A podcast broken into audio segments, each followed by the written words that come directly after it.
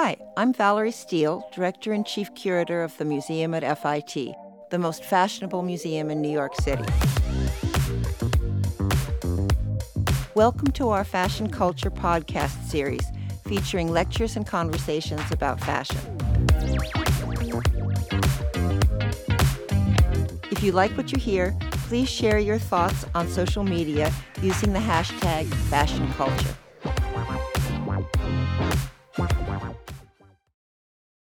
We are honored to welcome Misa Hylton in conversation with FIT professor Elena Romero. For over 25 years, Misa Hylton has been a Renaissance woman at the forefront of seismic shifts in fashion, music, and culture. She is acclaimed for creating iconic looks that simultaneously capture an unforgettable moment while setting the stage for what everyone will want to wear next year. Iconic moments in, culture, in culture, such as the purple pa pasty and pantsuit ensemble worn by Lil Kim at MTV's 1999 Video Music Award, Beyonce's leather MCM bustier and trench coat worn in the 2018 Apeshit music video, in addition to designing custom pieces for shows such as Insecure and the PowerBook 3 Racing Cannon. Hylton's impact has been felt worldwide over the last two decades and continues to inspire generations through her work as MCM Global Creative Partner and her Macy's Icons of Style collection. She's the founder of the Misa Hylton Fashion Academy, which offers education for creatives looking to build a successful career in the fashion world. Please join me in welcoming Misa Hylton and Elena Romero.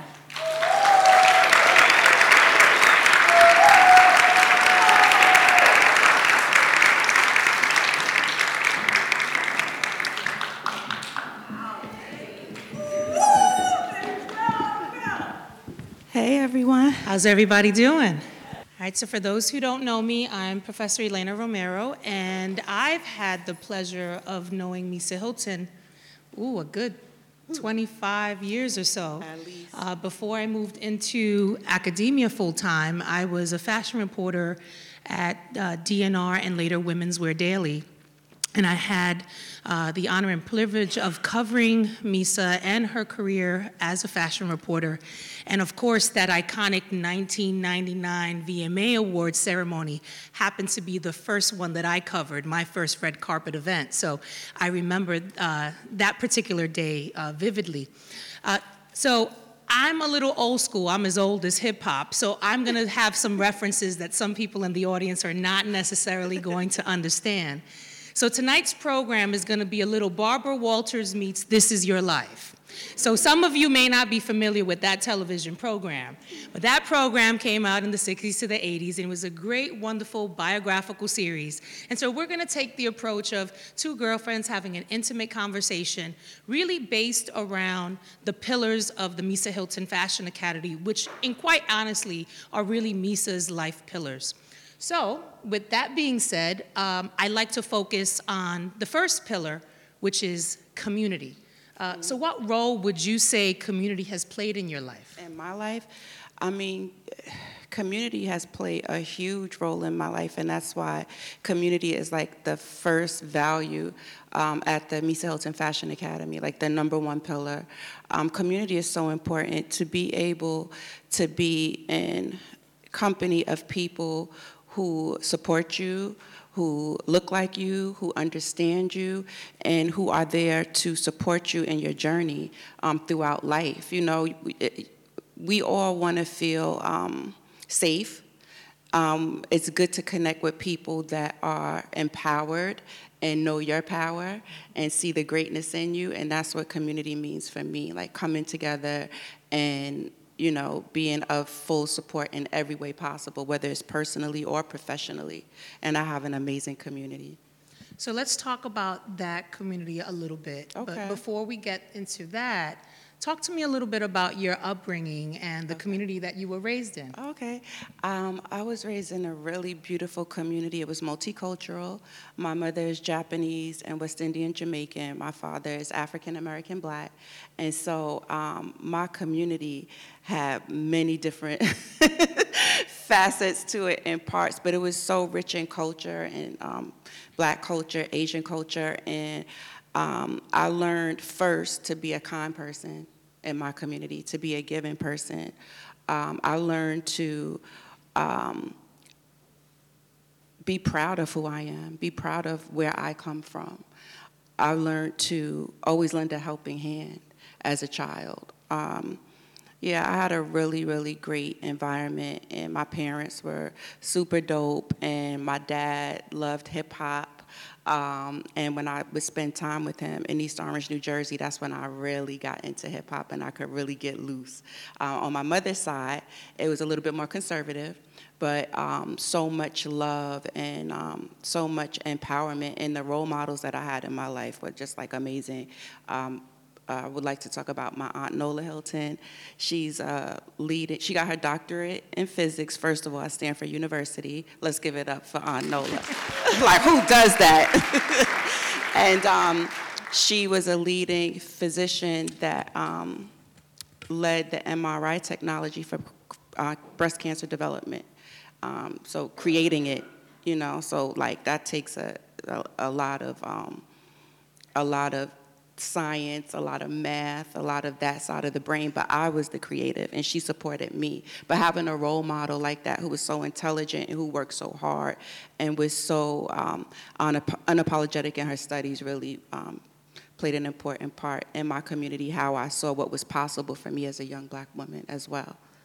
Well, we happen to be mothers, and in fact, Misa's daughter is in the audience. Madison, if you want to just wave and say hi. what role would you say your mom played in instilling the values that are influencing the core values of your company? All of my um, core values are, they definitely come from my mom. Uh, my mom has been the most important person in my life. Uh, first of all, without her, there would be no me. And without her, also, I would not have had a career. My mother is supportive. She's about community. Um, she's about um, being a kind person, a good person, doing what's right. Um, she allowed me to have the experiences that I needed to have to embark on this journey, and I would not have been able to do it without her at all. My mother, Christine Hylton. So now we're going to get into the hip hop story. right? And for those of you who watched Love and Basketball, when did you fall in love with hip hop? Oh, when did I fall in love with hip hop? The first time I ever heard hip hop, it was the Sugar Hill Gang, Rapper's Delight. Um, my mother actually has old cassette tapes of me rapping. I still remember my first rap, but I'm not to say it today. I must have been like four years old, seriously. But as soon as I heard it, I fell in love with hip hop. And as I got older, um, preteen um, to, te- to my teenage years, I fell in love um, even more with hip hop when I heard Roxanne Shante rap. When I heard her rap and I saw her, I knew that there was a place for me in hip hop. I saw this young girl who had all this style, who was talking big, you know what, and she was so confident, and I just related to um, her raps. I thought they were fun. I loved her style, and I was enamored by Roxanne Shante. At what point did you find yourself really in love with fashion? I was born in love with fashion, y'all. R- literally, seriously. How so? My earliest memories go back to when I was about five years old, and I would change my outfits four or five times a day. um, as I got older, maybe six or seven, I would change my hairstyle. Every time I changed my outfit, something would just click in me and say, wardrobe change time.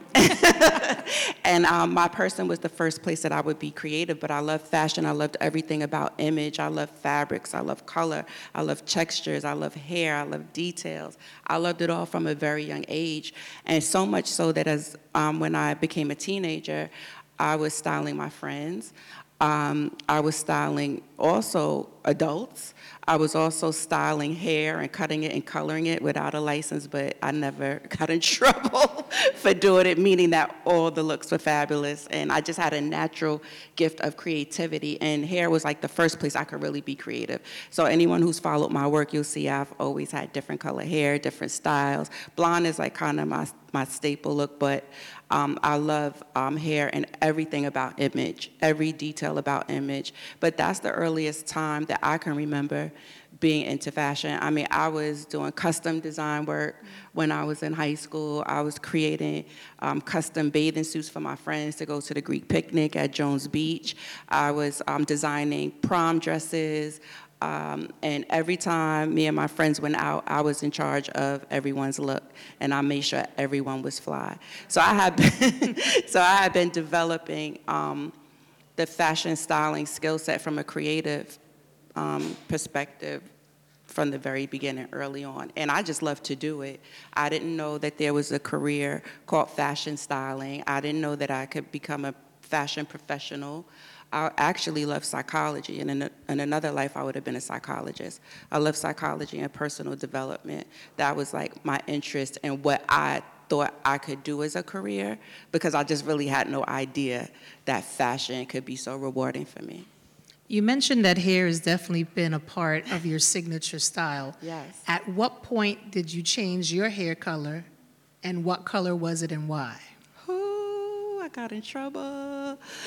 um, so I have a funny story, and, I, and, my mother tells it in the remix film. So when I was young, um, on my way home from school, I would walk um, up Fourth Avenue in Mount Vernon, New York. And Fourth Avenue is like the block that has um, all the beauty supply stores and these Chinese um, stores where you could get the sweatshirts with your name uh, across the front, very hip hop, right? You could buy the coolest jeans, sneakers, um, earrings, accessories, everything it was on Fourth Avenue. Um, and so I would walk through Fourth Avenue every day after school, and I would go into the beauty supply store. And um, when I would go into the beauty supply store, I would be so excited. To this day, it's like my favorite place, one of my favorite places to go to. And I would just look at all the beauty products and the hair colors. And um, I used to buy hair dye. And I would sneak and take it home and dye my hair when I got home. So I got away with it for a little while, y'all, because my hair was like a little light, lighter. And my mom said to me, Misa, your hair looks light. Like, what's going on? Like, why is your hair looking lighter? I was like, from the sun, Ma. I was standing outside in the sun. And that worked for a little while until I went a step too far with the lightning of it. And my mother was like, something's going on here. Long story short, I went to visit my dad in East Orange, New Jersey, and my mother did like that cleaning your mom does when you're not there, like that thorough cleaning, and she found all the hair dyes that I had been hiding for months. So I got in big trouble. Um, but I was dyeing my hair as early as junior high school. And, and another I, funny story, one time before I, yeah, I, I kind of got in trouble in a big way two times. My hair came up like a red burgundy, and I said, "Oh my God! When my mother gets home from work, she's gonna kill me." I was at my one of my best friends, Monica, her house in Mount Vernon, and um, I ran to my grandmother's house, got one of her black dyes. I'm talking about jet black, blue black, black, black, black, and I dyed my hair. So you know I was looking crazy, right? it was so dark and so black. And when my mom came home, she knew immediately that I had been in the hair dye. Um, so I got in big trouble for that. But I was being, I was a creative. I was just trying different things. And thank God I never messed up my hair. So that's my first stories of dyeing my hair. And it's been on ever since. So, where did you get your inspirations from in terms of the fashion looks that you would create at such a young age? My imagination really my imagination, and I worked with the resources that I had. So whether it was a kimono I had from one of my grandmother's trips to Japan, or it was my Aunt Tina's silk shirts and bamboo earrings, um, I just used the resources around me and I would create with that. But I was inspired by hip hop music greatly. And back then, hip hop music came on Fridays and Saturdays only at night for a few hours, and I would wait by the radio to hear the music and I would just lay across my carpet on the floor and just daydream. And so my gift has always been um, through my imagination, you know, of course from God, and I, it, my, um, it's inspired by music, all types of music, but hip hop music was what really like set it off for me. So the second pillar is creativity. So you mentioned that you didn't really know that styling was a profession. At what Right. point did that click in your head and say, this is what I can do and I want to do it? Probably by the time I started styling Mary J. Blige, which was on her first album, and I still wasn't sure. I was just in it. I was um, in my journey on my course, and because I was so young, I didn't overthink things. I was just going with the flow. I was just in my element, and opportunities just arose. Um, and I was just uh, in alignment and on my path and on my purpose and looking back. But I really didn't think it could be a career. Um, but probably towards the end of her first album and definitely by her second album, I was like, oh, this is my job. This is what I do. And then by the time I got Little Kim, I was like, oh, I do this, baby. So, does the creative process vary as it relates to styling versus designing?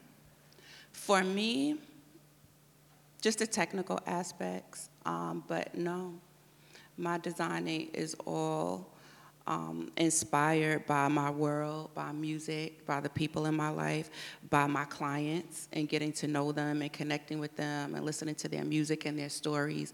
Also, looking at my clients and seeing everything great about them. Like, as soon as I see people, I automatically see their assets and I'm inspired by that. And I know what would look good on you. Remember, I've been developing this since a young girl, right? So when I see people, I'm, auto, I'm, I'm instantly inspired. I'm also inspired by designers who've come before me um, and presently still to this day. So, Such as? Such as uh, back then um, i was inspired a lot by what we call today streetwear.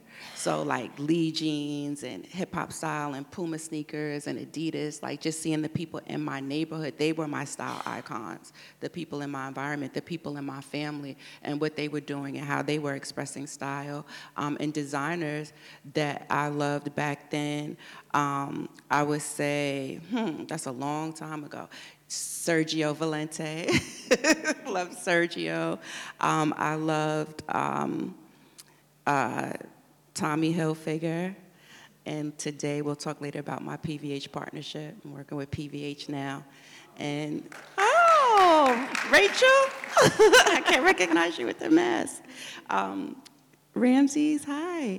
Um, Tommy Hilfiger, um, Polo, nothing less than Guess. All those designers were um, my inspiration. And today I'm inspired by so many, too many to name, but uh, Kerby Jean-Raymond, April Walker, Dapper Dan, Sergio Hudson. Um, there's so many, uh, so many designers. And of course, you know, one of my favorites, Versace. And I know that sounds like Versace, it seems so common, but if you really get into the roots of Versace, Gianni Versace, and who he was, and how he married music and fashion and created this luxe lifestyle, it's kind of what I was able to do as well in my area of work. So I really relate to him, and I love. I love his fabrics and designs and just everything about what he created. How is your creative process rooted in your work as a life coach? Hmm. Well, creativity is about thinking outside of the box, right? Seeing what's possible, exploring um, avenues that you may not have thought about. So, in my life coaching work, how I incorporate creativity is by seeing what's possible and allowing what's possible, not be, not limiting, and seeing the best in my clients. Again, it's almost like styling, right? Like just automatically seeing what this person could be and who they are, even if they don't see so themselves. And then also getting them to come home to themselves and tap into their inherent wisdom that we all have so that I can understand what their goals are and we can be creative and co create together. And then I become an accountability partner. Talk to me about the influence of regular black women in your work the hair, the nails, the Oh. clothes, attitude, and of course, the confidence. Oh, you know, as black women, our confidence is on a milli, right, ladies? and I think that's something that I'm proud of. And when you talk about, you know, one of the pillars we'll get to is pride, being proud of who you are and where you come from and the rich lineage and the heritage of who we are as a people. And what I love most about black women is how much Um, they love those things like hair and nails and um, how we express ourselves in a very specific way that's true to who we are and where we come from. And, you know, we have a distinct style that stands apart from everyone and anyone else. Um, and black fashion, black women's fashion, and celebrating that has always been a foundation in all of the work that I do. So black fashion and hip hop fashion. And most of my clients have been women, and so my fashion journey is a testament to that celebration of black women and their style. I love nails. I love, we know, I love hair. I'm gonna say it a million times. And I love um, wardrobe, but most importantly, putting it all together in a creative way, in an unexpected way, but a way that's still relatable to people who come from my community, especially, which wasn't always received early on in the way that it is now. Um, but it's good to have stood the test of time and to be here today to see black fashion and black designers being celebrated in the way that they are today. Speak to us about the freedoms and the courage, the stigmas of your ideas being quote unquote ghetto. Oh, yeah, ghetto. the word ghetto, you know. At one point in time, anything that came from any idea when, as it related to fashion, um, that came from the black community had the stigma of being ghetto. I remember on the set of the Not Gonna Cry video with Mary J. Blige, um, if you guys remember that video, that's when she had the black lipstick on. She had the Jackie O inspired head wrap. And then in another scene, she had a really beautiful Mongolian Fendi uh, fur coat, Mongolian fur, fur coat, and she had twisty earrings. And twisty earrings are a staple in hip hop style and in the black community. And she wore them every day. I wore them. We loved them. Our friends wore them. People in our community wore them and it was just just made sense to, you know, pair it with that beautiful runway piece for us. It was like, yes, you know, it was a moment, a moment for us, a moment that represented where we came from, but it was also elevated and aspirational, and it was inspiring. However, um, someone came over to me from a team that was looking to manage her at the time, and they said to me, I'm looking at the monitor, we're watching her um, perform the song, and he says, You know, the earrings, they're a little too, I think it's distracting. Do you have something else? It's, it's distracting.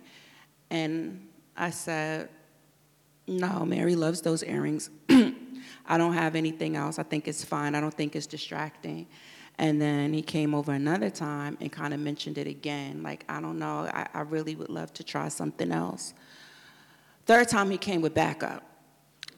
he came with someone else, and they both were um, trying to get me to get her to take those earrings out. Well, first off, I knew he did not want me to go over to her on set and ask her to do that because she would have been not not really not too pleased with them, and they would have known it. And I think that's kind of why they were trying to come to me so that I could go on set and convince her. And just let me stick a pin in that for a moment.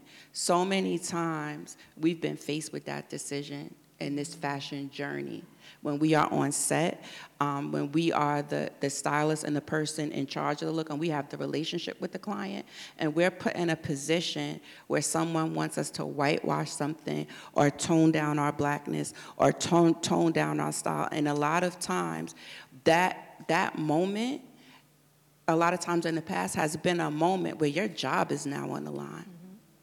where you feel like you may have to not you, you may have you have to make a choice for your livelihood.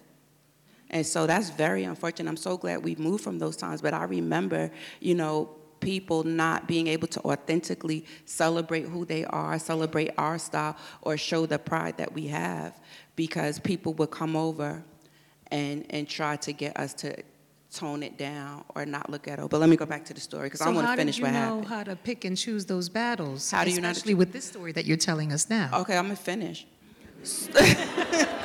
so I said, um, so they said, you know, I think you should put something small. It's distracting, and I don't think it looks good. I said, well, it looks great, and Mary loves these earrings. These happen to be a personal favorite of hers. So I think that we're gonna leave them in.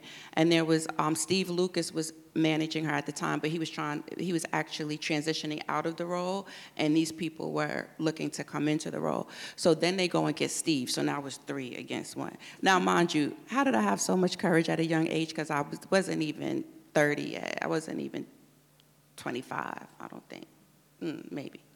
So um, I stood my ground, but I had a relationship with Steve, and of course, I the relationship that I was building with Mary. Um, Steve had my back. And he said, no, Mary does not have to take them out. We're gonna, but he said, what did Misa say? And she said, he's, I, said, I said, leave them in. He said, well, the earrings stay in. So it's important. This is why community is important. Mm-hmm. And having people who advocate for you are important and for us to have each other's backs in positions like that. Because it could get real funny quickly. Mm-hmm. And there are people who have not made those decisions. Um, there have been people who have been in the same situation as me that probably took the earrings out, you know, and went along just to make someone else um, another group of people happy who was judging us as a ghetto. Because really without saying it they felt like it was ghetto. That's what it was right? And so i'll tell you um, standing up for myself and believing in, in, in, myself and having the courage to speak up in that moment um, it, it really went a long way for me and, um, and because i had steve lucas who had my back in that moment um, it made me understand how important it was, how, how important community was. And, you know, it, it was something, it would be something, an experience, an experience that I would take with me going forward. Um, there was something else I was going to say about that that was really good. Let me think. Um, so, Mary found out later, and you know what she said? I'm glad they didn't come over here and ask me to take my earrings out because that was not going to happen. And so, um, and I knew that, so I kind of saved them too. Um, oh, this is what I was going to say. But outside of those things that I learned from that experience and the wisdom that it gave me and how empowered I felt, um, you know what felt even more special? How many black women came up to me in the streets and how many black women that I met and young girls that saw themselves in Mary J. Blige and they loved the earrings. And that would be one of the first things they say. They didn't give a darn about that Fendi Mongolian coat, which was fabulous, baby, straight off the runway. But the fact that they could now see themselves in someone who was on TV and someone who was the queen of hip hop soul, you know, at that time. And so that felt really and good. still is. Will always be.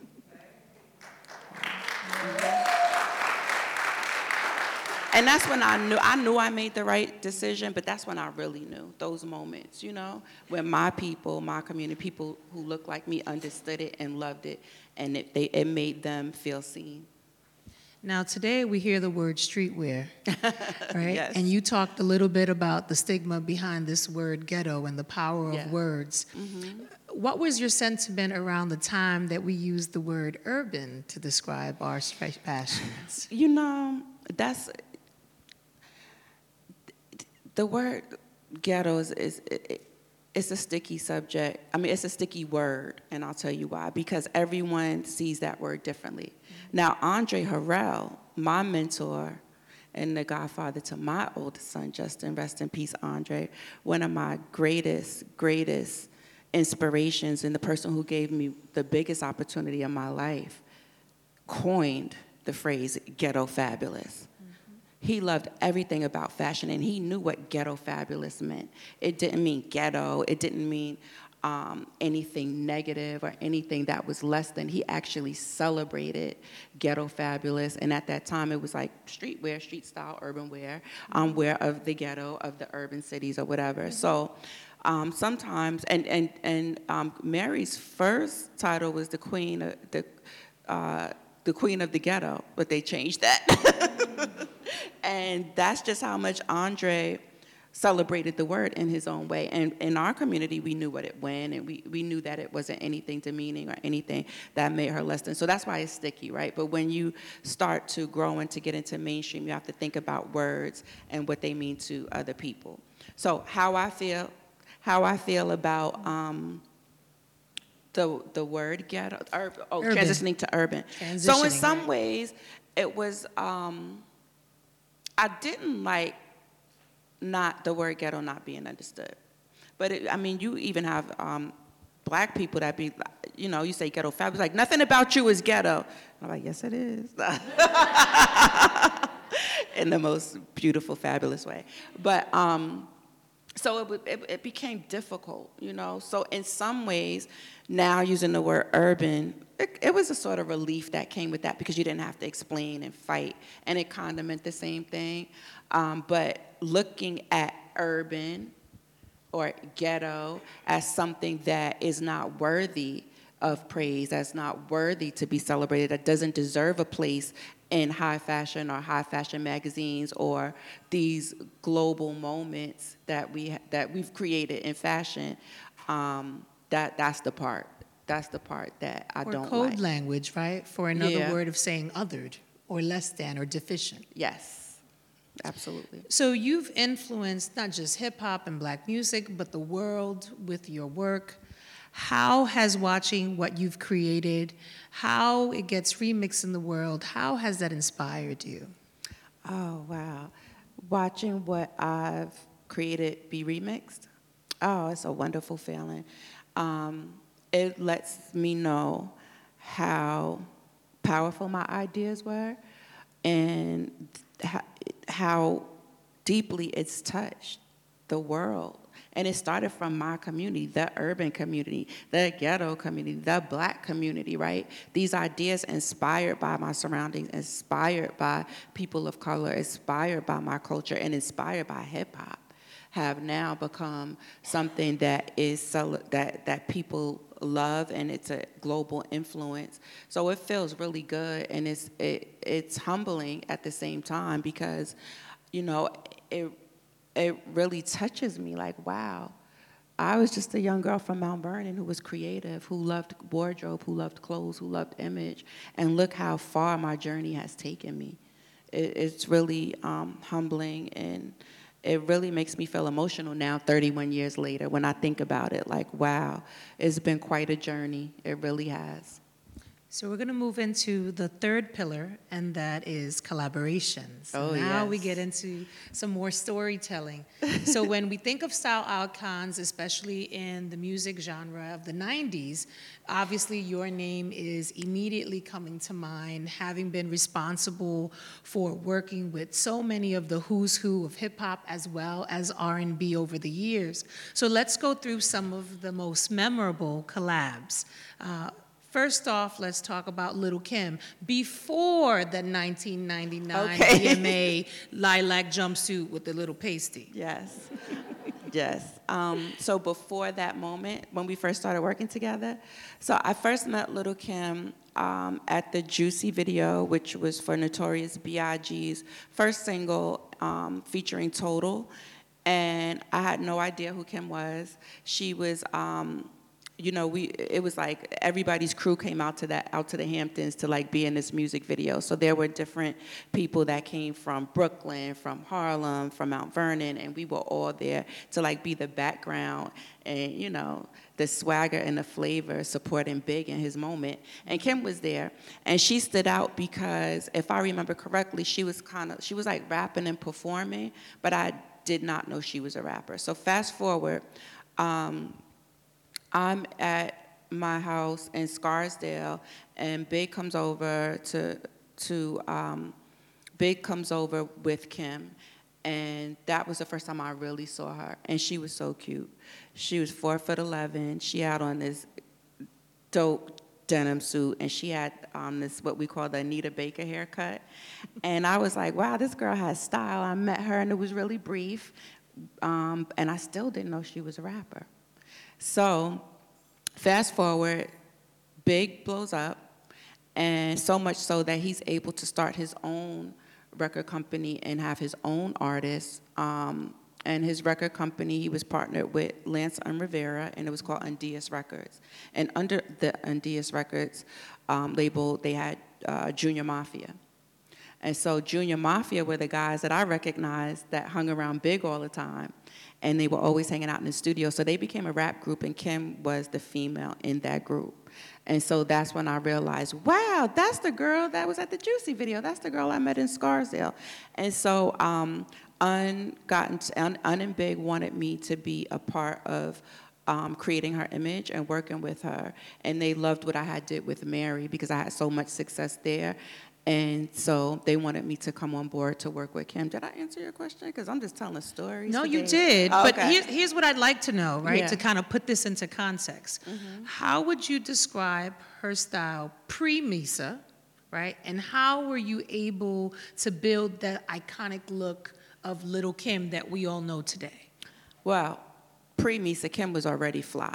She was fly and she loved um, designer. She loved hip hop style, um, black fashion, and she celebrated it similar to myself and Mary. Like we come from um, the 80s hip hop era. We grew up in those times, so we were heavily influenced by that look and by those brands. And um, so she she was fly as she was on her own. But now, when you move into um, the mediums of, you know, music videos or editorial shoots or award shows, now it's not just about your everyday look. It's like, how do we take who you are innately and your style and elevate it and amplify it? And that's what I did. So now let's get to the famous moment, the one that has been seen all over the world and imitated in so many different ways. Get us to the story of walking us getting ready to the VMAs, getting Kim styled, your conversations with Missy Elliott, the fabrics, everything up until the famous Pat. Okay, so the idea, Missy planted the seed for that idea. And um, one weekend I was hanging out with Miss, and she was playing her album. We were listening to music, talking about fashion, and she just she she said, "You know what? Kim is a bad. I don't want to curse." Mamma Jamma, and she could just do anything. If I was Kim, you know what I would do? I would just have one. Can I? Which word should I use? Press. One breast out. Missy Elliott said. You know what Missy said. So she was like, and I said, hmm, wow, that's interesting. Because I'm a visual person, you know, I use my imagination. So when she said that, I said, how could, how could you do that? Right, so it was, she planted the seed, um, and I saved that idea, like in the back of my head. The next big event that I had following that conversation with Kim to, that, that I needed to style her for was the 1999 MTV Music Awards. So once I got the call, I started going into creative mode, and that idea popped up. And so I knew that it was very risque to have one breast out. Um, so I wanted it to be very feminine and soft at the same time. And so that's where the Indian bridal fabric comes in, and using that, something that was so beautiful. Where'd you find it? Um, 38th Street. right over there. Um, and I was fabric shopping, and I knew this. As soon as I saw it, I was like, "This is it."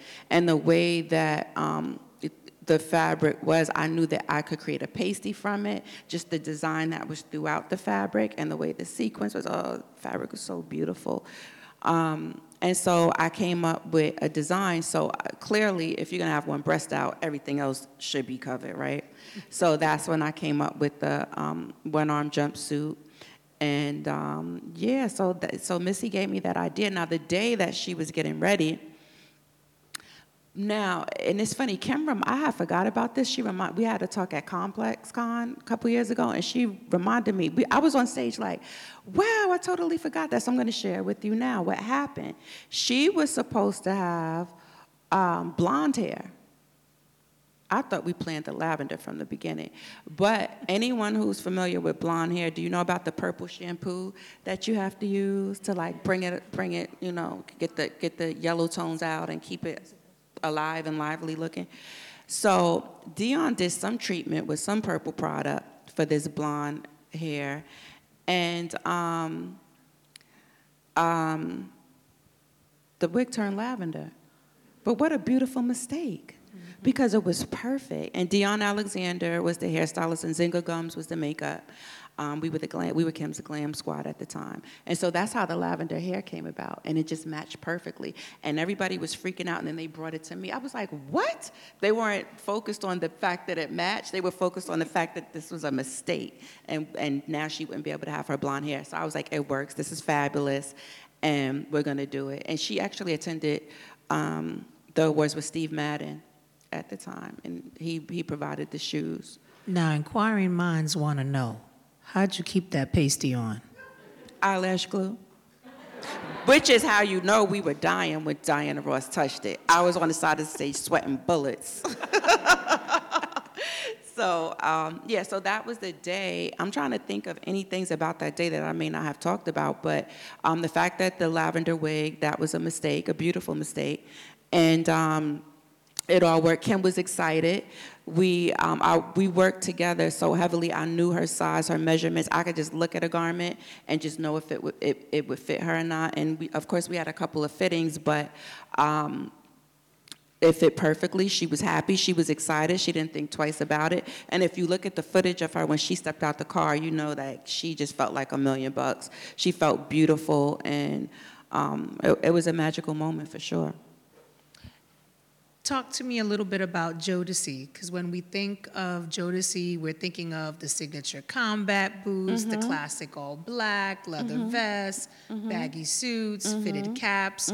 So, what was the idea behind creating their image? So the idea um, behind that image um, that was created for Jodeci, I was um, working alongside Puff at the time. So I was the number two. And um, never be afraid to be somebody's backup or to be the number two. You don't always have to be the number one, right? Because I was in a, a great position because I was able to back up his idea to Andre Harrell, which we had to sell, which was basically to make R&B singers look like rappers and that had not been done before. And that was something that Andre did not want to do, and he didn't see coming. And so Puffy and I marched into his office, and we told him that we wanted to do this hip hop inspired look. We wanted baggy jeans, we wanted combat boots, we wanted baseball caps turned to the back. And Andre said no. Absolutely not. So two hours later, we were able to convince him, and that's one thing that I love about Andre. He listened to young people's ideas, and he thought he he made us feel like we matter and that our ideas matter, and he gave us a shot.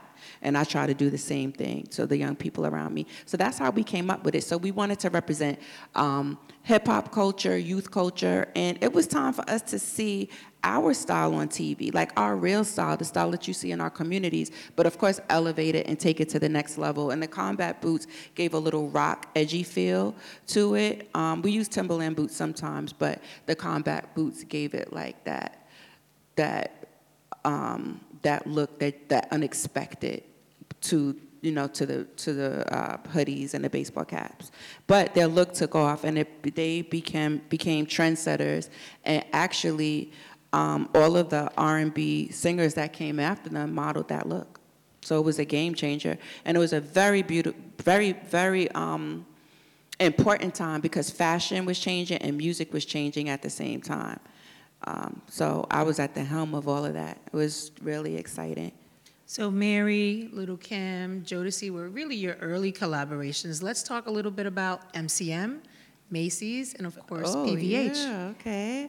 So, wow, these are long stories, Elena. You want me to give you the short version? Okay, let me try. Um, so MCM, uh, my collaboration or my my part my partnership with MCM starts with an opportunity to be a part of the remix, um, the hip hop remix times fashion documentary. Have you all gotten a chance to see that? Yes. Okay. So. Um, I was contacted by Emil Wilbekin, um, good friend of mine, and he wanted to see if I was interested in being a part of a hip hop documentary. Are those questions? Don't worry, I've okay, got the time. I, am watching know, I'm, now I'm reading them. Um, so um, he asked me if did I want to be did, was I interested in if I would take a meeting with Lisa Cortez, who was going to be the director of this amazing opportunity. So I said, of course, absolutely, I would love to. Long story short, met with Lisa Cortez and Emil. By the end of our meeting, the end of our lunch, Lisa said, Misa, I want you to come on board for this film, but not only do I want you to come on board, I want you to be the focus of the film. I was like, whoa, wow I, I, mean that was that was a really um, emotional moment for me because that was big like to be featured in do- a documentary my life like my story what i've done. And so i said yes. And um, mcm was funding the movie. So once mcm um, found out that i was i agreed to come on board for the film um, Rita Shukman, who was a VP over there at the time, asked me to come down to the office. She told me about this collaboration that they had coming up with Puma, and she said um, she wanted me to come in to do some custom design work for three of the three of the um, artists that they had working. I mean that they had performing at this um, launch party, and that was um, Big Daddy Kane, Ninth Wonder, and Rapsody. And so of course I said absolutely. I went down to the office. They opened up the floodgates for me. They told me I could create whatever I want. I had access to every fabric, every hardware, everything from their archive, anything that I needed to create, and I had free reign. Again, it was like, whoa, God is really working in my life at this point. Like, I, I can, cannot believe that I'm in a luxury fashion house with the freedom to create. And again, they're supporting me and they're empowering me. Long story short, one of the looks that I created, um, worn by Big Daddy Kane, was a MCM Cognac Visetos trench, motorcycle trench. And um, Zerina Akers and Beyonce saw that trench um, on Instagram. Zerina called me and she was like, um, B loves that trench. I need that trench for B. Can you make it? I said, Of course I can make it. When do you need it? And um, she's like, you know what? Let me circle back and get back to you. And um, it was a couple weeks went by, and I said, hey, Z, um, do you still need that motorcycle trench? She said, you know me, so I'm not sure. I, I, I, I do, but I just don't want you to make it, and we don't use it. I don't want to waste anyone's time, so just hold on, hold on for a moment. I'll get back to you. I said, oh, man. I said, okay. A month later, Zerina calls me and she's like, Misa, okay, I'm ready for the trench.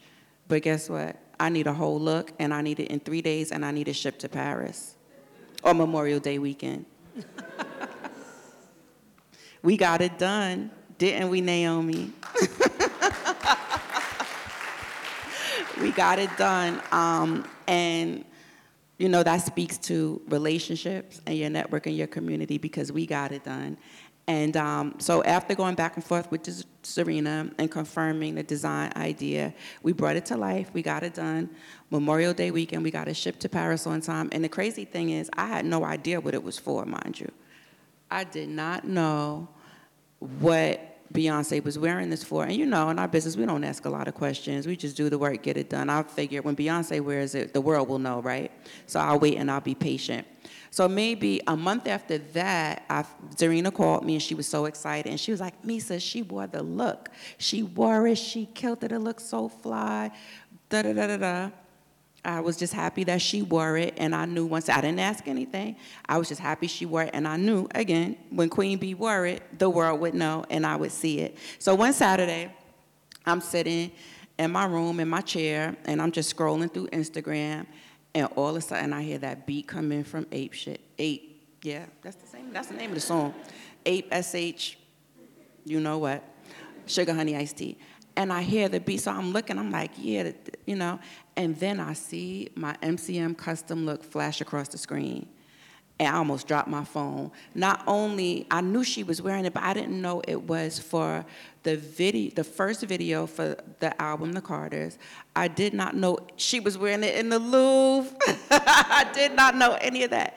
So it was just, it was just again another magical moment, um, and just thankful to Zerina for that opportunity, for Beyonce and um, you know seeing me and loving. Um, the design. And so, yes, that's MCM, and the rest is history. I've been there since 2018, And I've created for so many people from Winston Duke to iann dior to Teyana Taylor to City Girls to Mary J. Blige to Nas to Wu Tang Clan.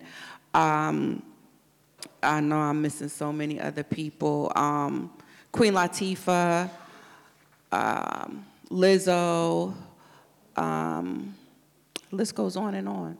So yeah, it's been a very rewarding experience. We're starting to run out of time, and I Okay, want to make sure I get some of the questions. Okay. But uh, we may not have time I for got all of for these, days, we're trying guys. It's been 31 years. One good one in.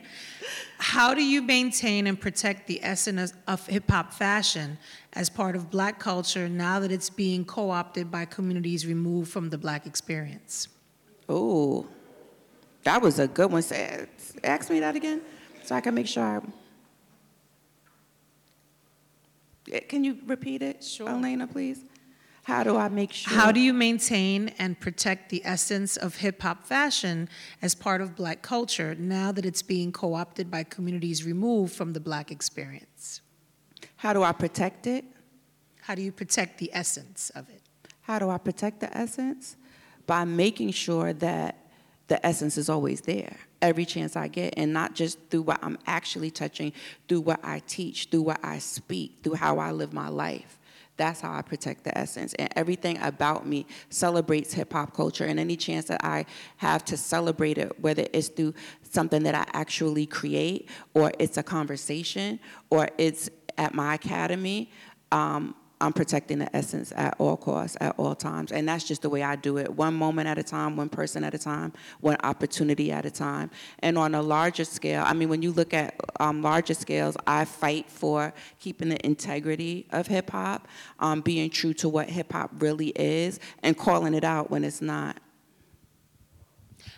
What's your favorite music video that you have styled out of all oh, I your don't body have of work? favorites. I love all my work. It's like my art. I just can't pick a favorite picture, a photo, a moment because each moment is so individual and so unique. So I love every moment working and collaborating with all of the artists and celebrities, um, musicians, um, athletes. They all are gifted, and we sh- we co-collaborate, co-create, and share our gift together. And it's a unique experience, and everyone is special to me. Who will be a dream collaborator? So we have to speak it into existence if you could work with them. Dream collaborator? Like what, brand or person or Brand, anything? person, or entity. Hmm. A dream person for me to dream. Hmm. I forget sometimes. Like I'm just in it. I don't know. I love. I would love. I think I would love to work with Rihanna. I would love to do some custom MCM stuff for Rihanna. Um, I would love to. Um, I have to be careful too. I'm in partnerships now, but I love every opportunity to be creative with whoever it is, and I'm just Good serious. answer. I do. I just like to create. I don't need nobody calling me like, "Excuse me, what?" We have one uh, time for one more question. The time is up? I'm working on the clock here. Okay. How has the industry changed since you first started in this business? And what advice would you give? How has the industry changed? Oh boy, it's changed so much. I mean, we still hear about um, dis- the disparities, but we've come a long way at the same time. So I stand on the side of hope with a mission to help improve the disparities every chance I get. So we've come a long way. There's so many more opportunities for um, people of color and people who have been marginalized and underserved. Um, and than there's ever been. I mean, look at me here now. I'm on a stage at FIT, y'all, talking about my work and my journey.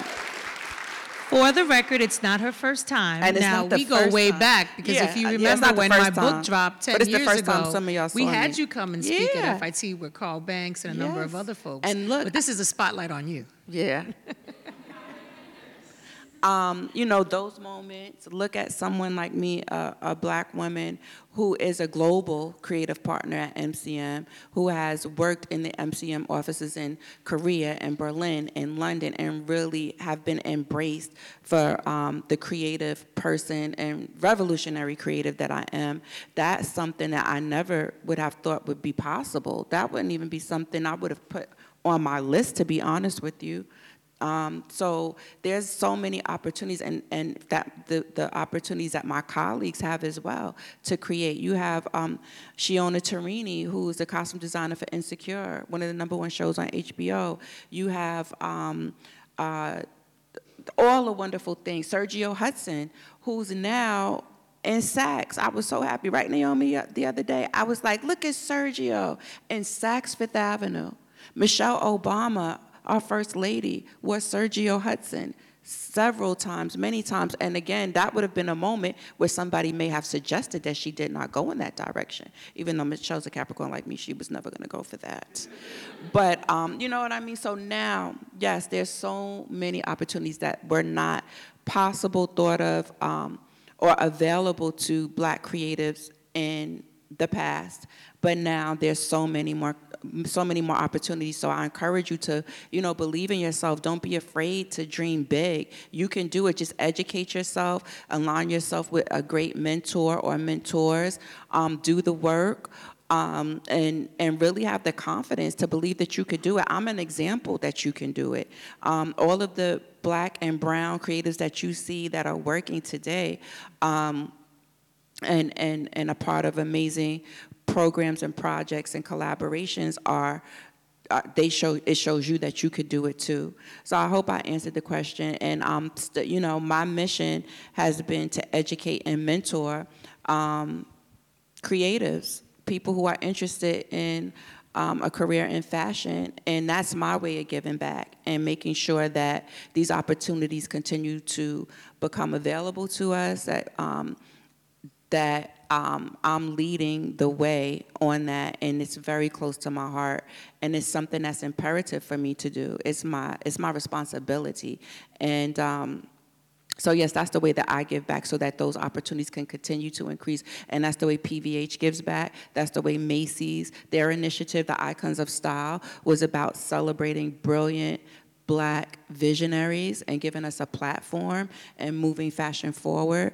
Also, um, through our mentorship program with PVH. First of all, let's give it up for PVH. They have um, given $10 million over the next four years $10 million over the next four years for organizations and corporations and institutions such as myself, um, such as Misa Hylton Fashion Academy, such as my nonprofit, so that we could um, increase awareness and opportunity for underserved communities um, and make sure that there's opportunities. And it's a global initiative, you know, it's a global initiative. You guys are Australia, Asia, Brazil, um, Africa's coming up too, right? Was it Kenya?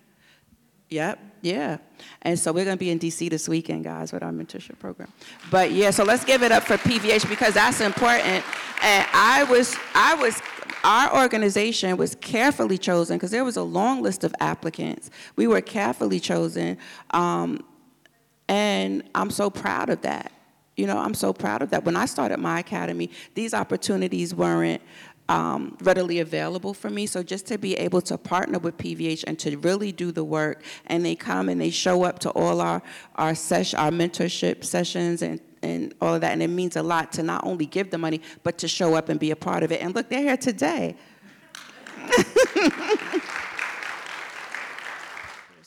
This moment in time, I must, must thank Misa Hylton, mother, lifestyle architect, fashion designer, certified uh, life coach, founder of the Misa Hylton Fashion Academy. So again, thank you so much for all your contributions and support. You know, one last story. She talked about the film Remix Hip Hop and Fashion, which I think most of you have seen. Am I right? So, quick story talk about community and, and building amongst women, women of color. So for a long time, Lisa Cortez and I had been missing each other via email. It happens. I had been connected by another wonderful sister, Martha Diaz, who's now at the Universal Hip Hop Museum. And I happened to go to a fashion show at Parsons where a Parsons student had reached out to me and asked if I would come to this fashion event. Bump into Misa, hadn't seen her in years. And in small talk, she goes, Have you spoken to Lisa Cortez? And I'm like, No, you know, I know who she is. We've been missing each other. Elena, you have to be in this movie. The movie was already like on the cutting room floor, done. Misa picks up the phone. I speak to Lisa Cortez, and she's like, Well, I'm not sure if you're gonna make it.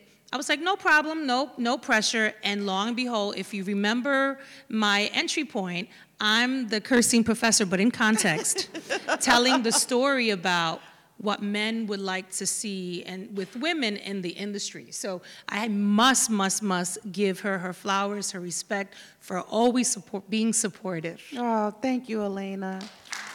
Oh. So we're going to have quite a number of wonderful, one-of-a-kind objects that MISA will be providing for the museum. So make sure to watch. On that note, thank you everyone for coming. And can I say and one have thing? a wonderful night. Can sure. I just say one more thing? Um, I just want to thank the Gates Preserve for preserving my archive and my work. Is that so important um, as creatives, Black creatives, that we um, that we archive our work and our designs and everything, our sketches, our notes, everything about our creative process. You should, you know, it should be archived. And so I want to give it up for the Gates Preserve and thank them for creating the most beautiful archive of my work. And I, I just want to say one more thing. That's my thing. I always have to say one more thing. Um, when I started in um, in the 90s, right, all this amazing work that you've seen early on, that wasn't spoken of. No one was telling us that we need to archive our stuff.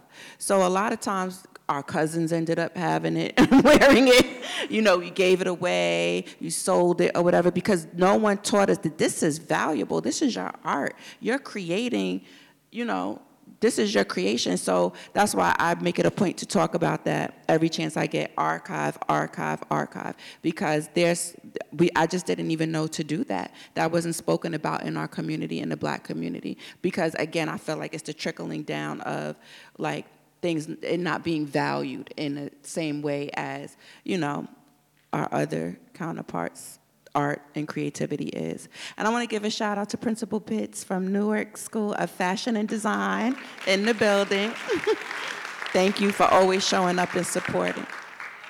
Love you. And I think that's it, but you know.